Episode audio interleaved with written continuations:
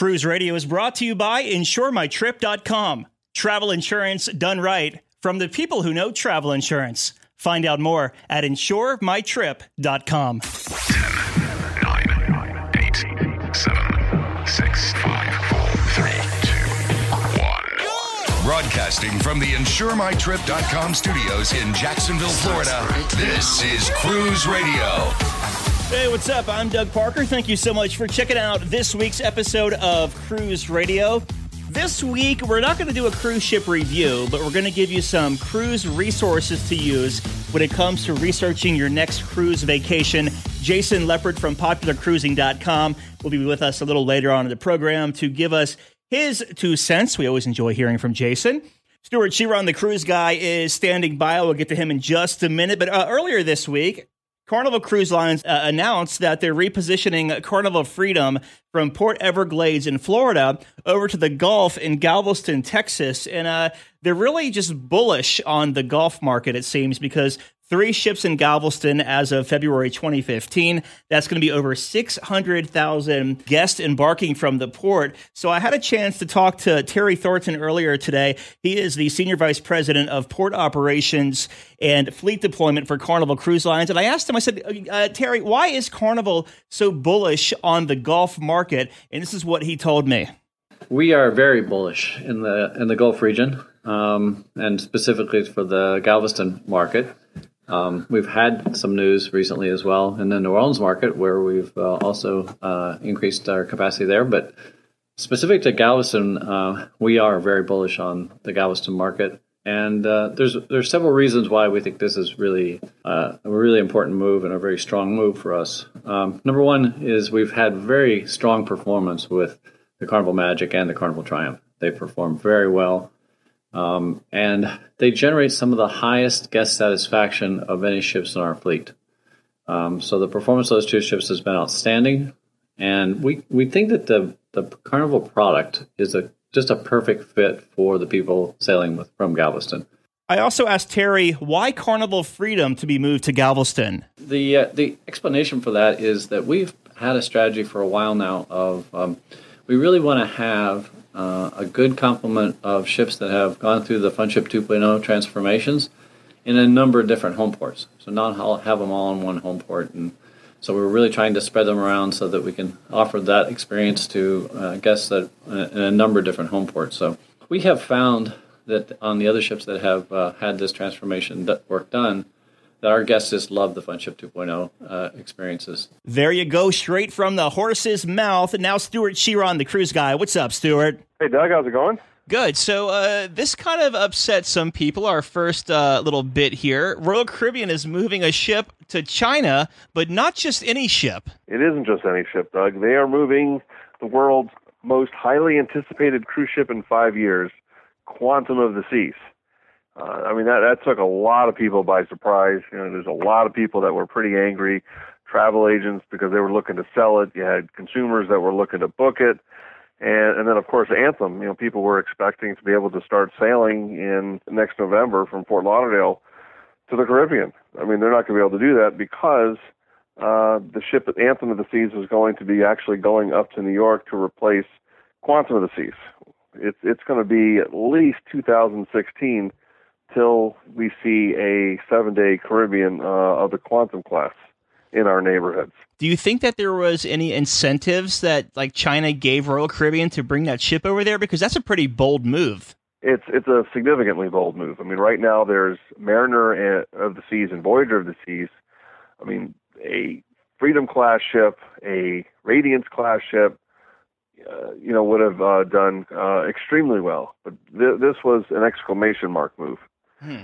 Uh, but uh, I definitely believe there had to be some financial incentive from the ports out there in order to swing a ship of that caliber out there this fast. Yeah, for sure. Well, uh, switching gears here, uh, Carnival Cruise Lines announced last week that they are revamping and renaming Camp Carnival. Yeah, can you can you believe that? I mean, that was a very popular name for their mm-hmm. award-winning program for years. I mean, Carnival uh, does carry more kids than any cruise line.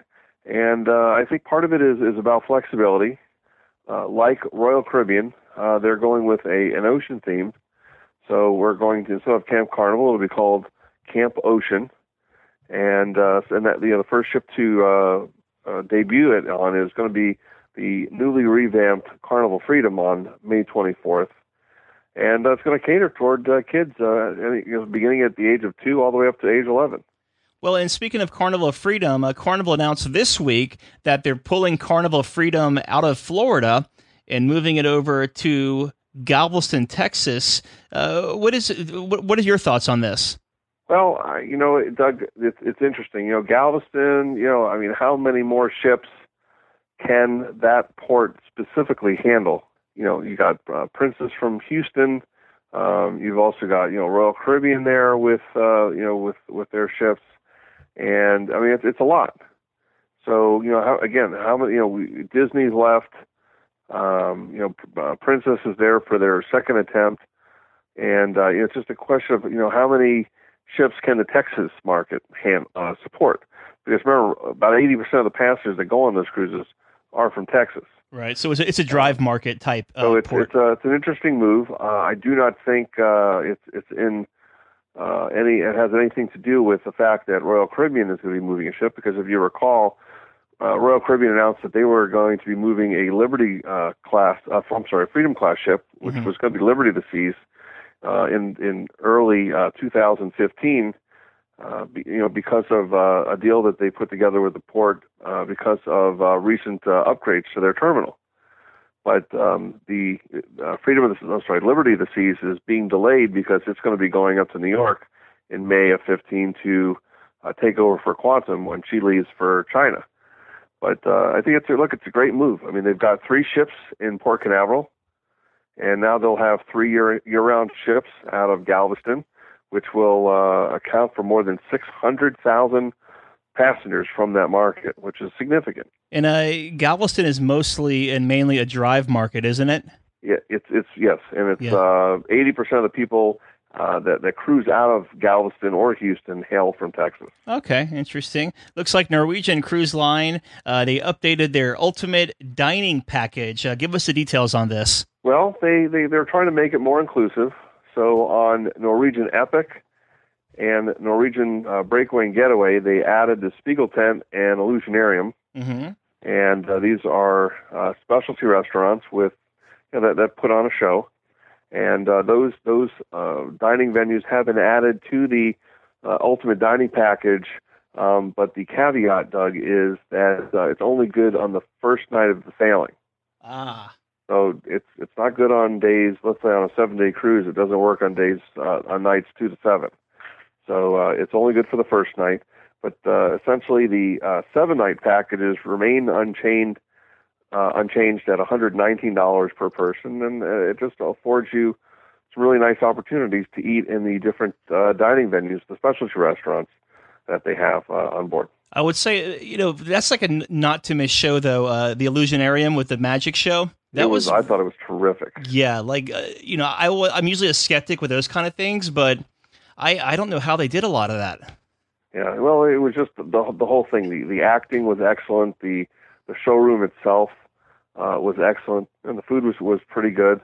Uh, but it really was a, a, great show, very entertaining and very engaging. Yeah, for sure. Uh, Regal Princess, we see where that she's finally done with sea trials. So what's next for her? Well, she's done with the. Uh, she was at. She was doing sea trials, Doug, for six days. Mm-hmm and uh, so she returned back to the uh, the shipyard there in Italy. So they're going to be you know making whatever adjustments. Um, I remember Royal Princess uh, actually went out a couple of times, wound up going into dry dock, uh, and then coming back out, uh, you know, for some more testing. So you know who knows, but the uh, delivery date is quickly approaching, which is May 16th um, in Venice, and uh, the first sailing is uh, May 20th. And we'll see so, her uh, in what Fort Lauderdale in November? Is it in November? Okay, uh, November fifth, I believe, is the naming ceremony in Fort Lauderdale. Oh, that's cool. So we'll actually have it over here this time. Correct. Okay, very so, cool. Uh, it's uh, yeah, there's a lot, lot happening. I mean, that is the the next brand new ship to uh, grace the world, uh, and uh, she's going to spend uh, her summer there in Europe.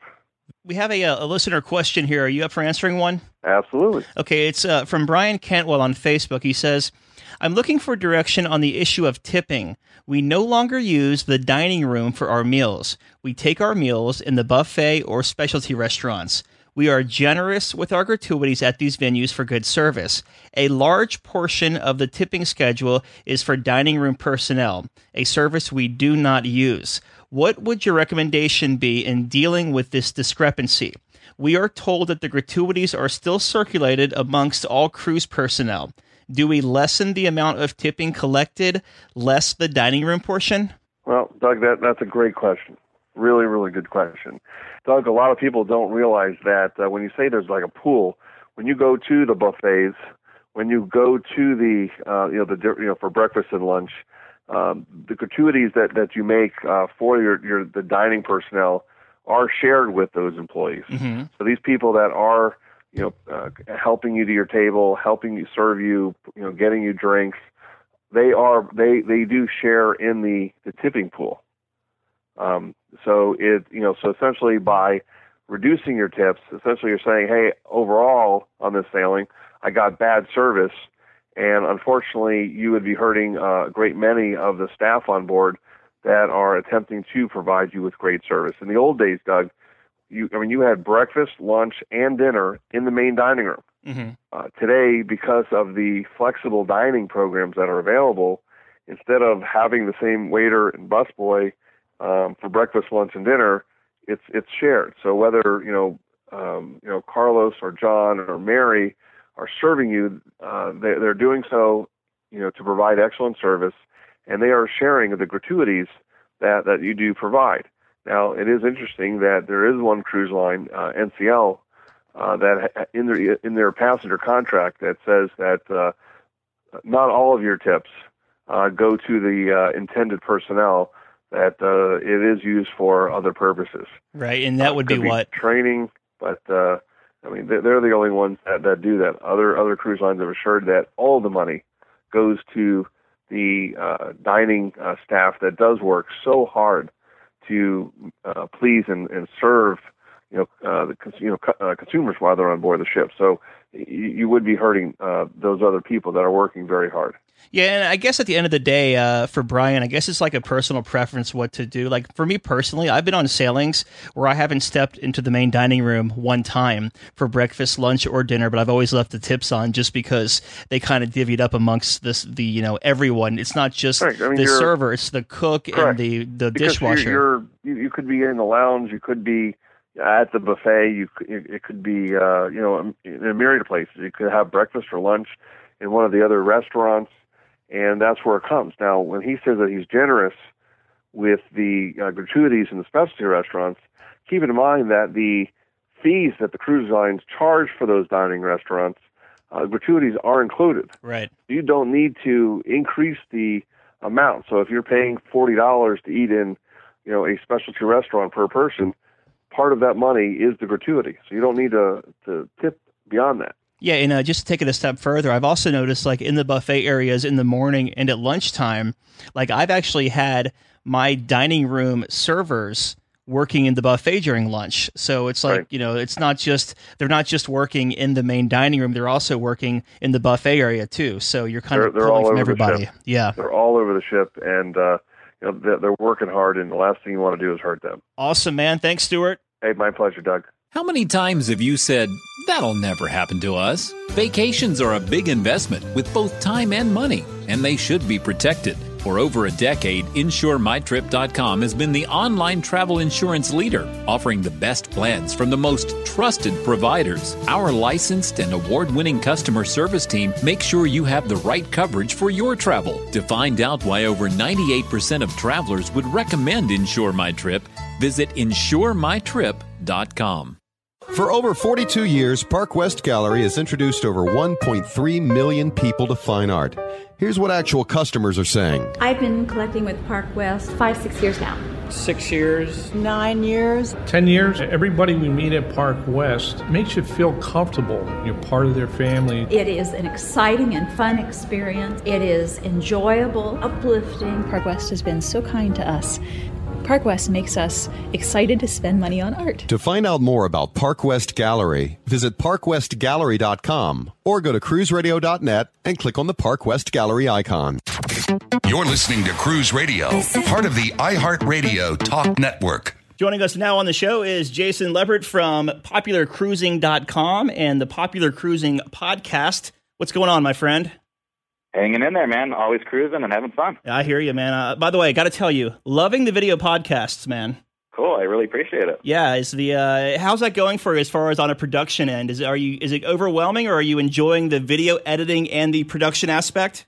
It's fun. You know, it takes a little bit more time, but it's definitely worthwhile and uh, definitely uh, getting a lot out of it. So that's cool. See, I have a face for radio, so I couldn't do a video podcast.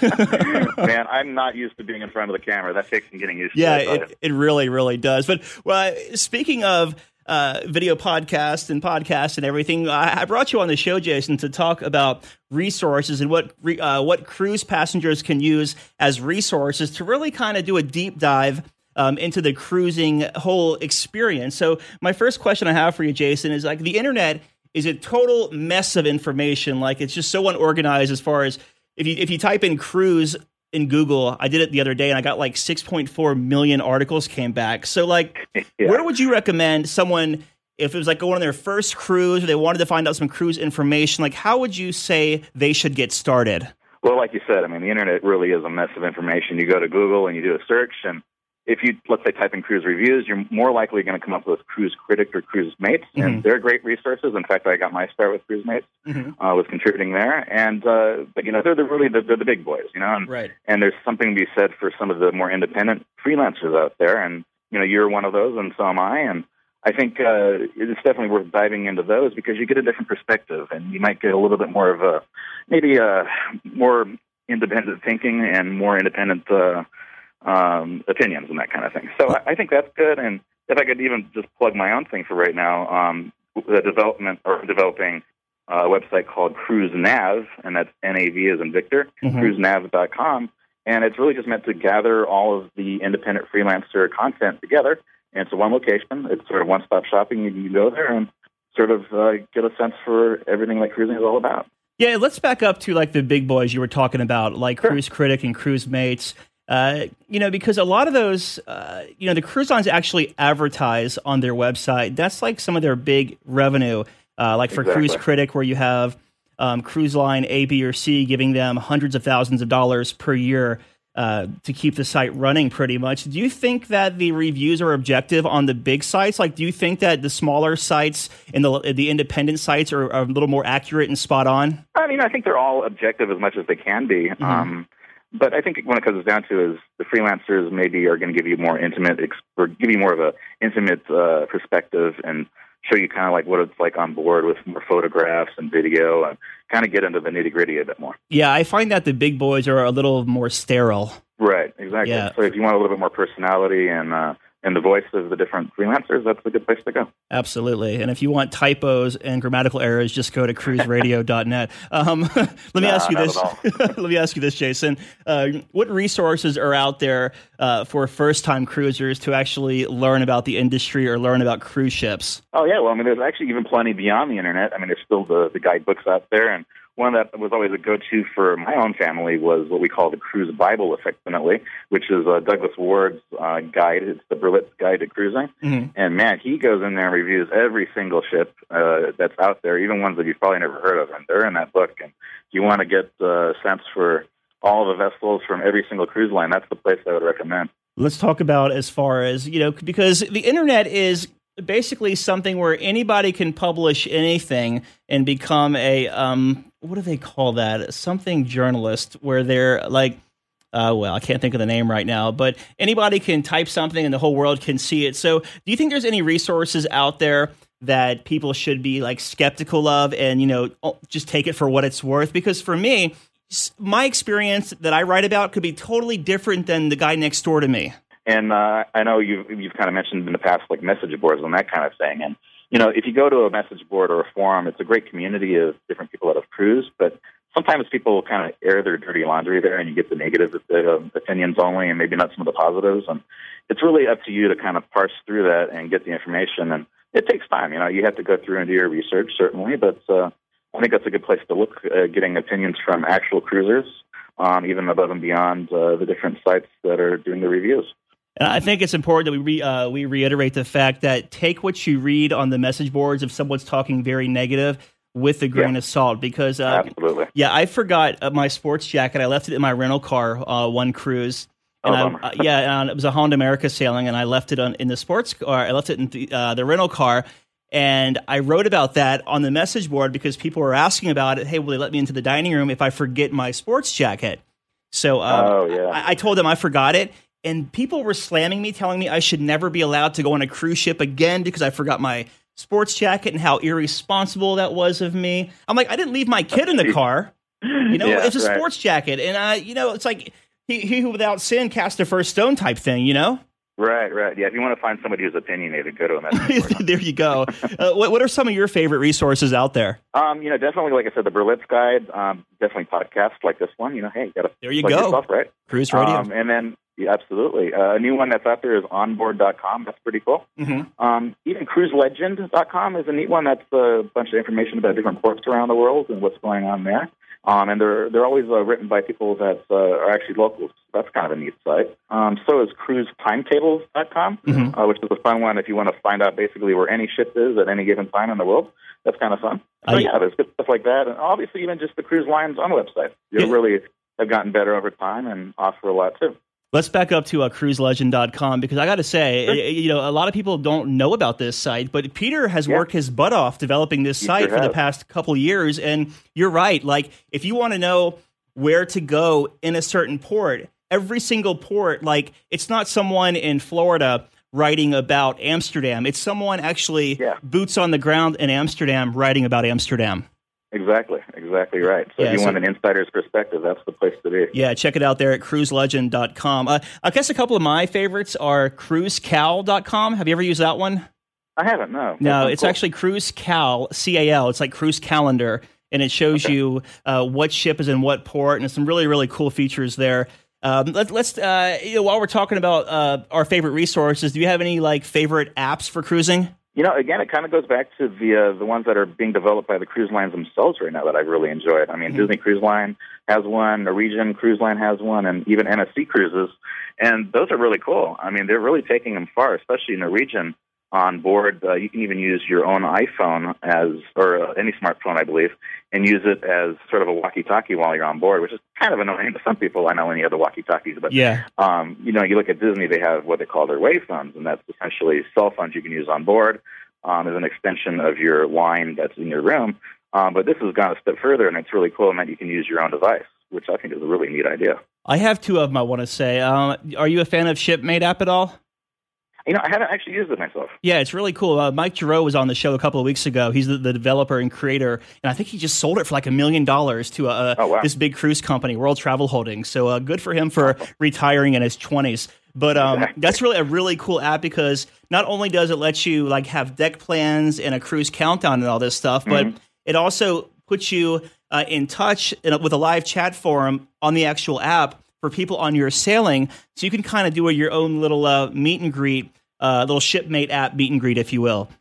Yeah, that's awesome. That's, That's great really to cool. get to know people before and after. Yeah. Yeah, for sure. Uh, well, Jason, it's been great talking to you, my friend. And uh, as always, uh, actually, you know what? Before we hop here, uh, at the top of the show, we were talking about your uh, your new video podcast and stuff. So, kind of give us the rundown. Yeah, so um, on iTunes, if you look at uh, popular cruising video podcast, it's just a five to ten minute uh, episodic show that I'm putting together.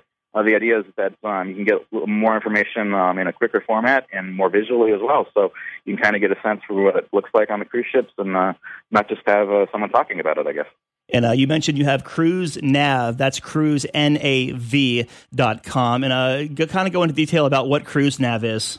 Yeah, right now it's kind of in beta, still working on developing it, but you can go to the site there, and it's uh, based uh, uh, mostly on a, the idea that uh, you can have sort of an aggregate of all of these different independent freelancers and have it all all their content in one location, uh, sort of as a means of discovering cruise reviews that maybe are more to your liking, and you can go ahead and find the individual freelancers that you like and go to their website from there. Very good. We've been talking with Jason Leppert of popularcruising.com, cruisenav.com, Popular Cruising Podcast. Oh my gosh, you're killing me, man. You gonna write a book next? What's going on? I, I think maybe one of these days I will if I ever have time. All right. Well, thank you, Jason. I appreciate it, my friend. My pleasure. And that'll do it for this episode of Cruise Radio. Thank you so much for making us a part of your day. Realize you have a lot of options out there, and uh, you taking 25 minutes of your day to tune in means a lot. So thank you so much. If you'd like to catch our articles online, cruiseradio.net, also facebook.com slash cruiseradio. From the InsureMyTrip.com studios in Jacksonville, Florida, I'm Doug Parker, and this is Cruise Radio. Cruise Radio is produced weekly at the InsureMyTrip.com studios. Hear Cruise Radio on iHeartRadio, the Stitcher Radio Network, Overseas Radio Network, iTunes, or at cruiseradio.net. For sales and marketing opportunities, email sales at cruiseradio.net. I'm your announcer,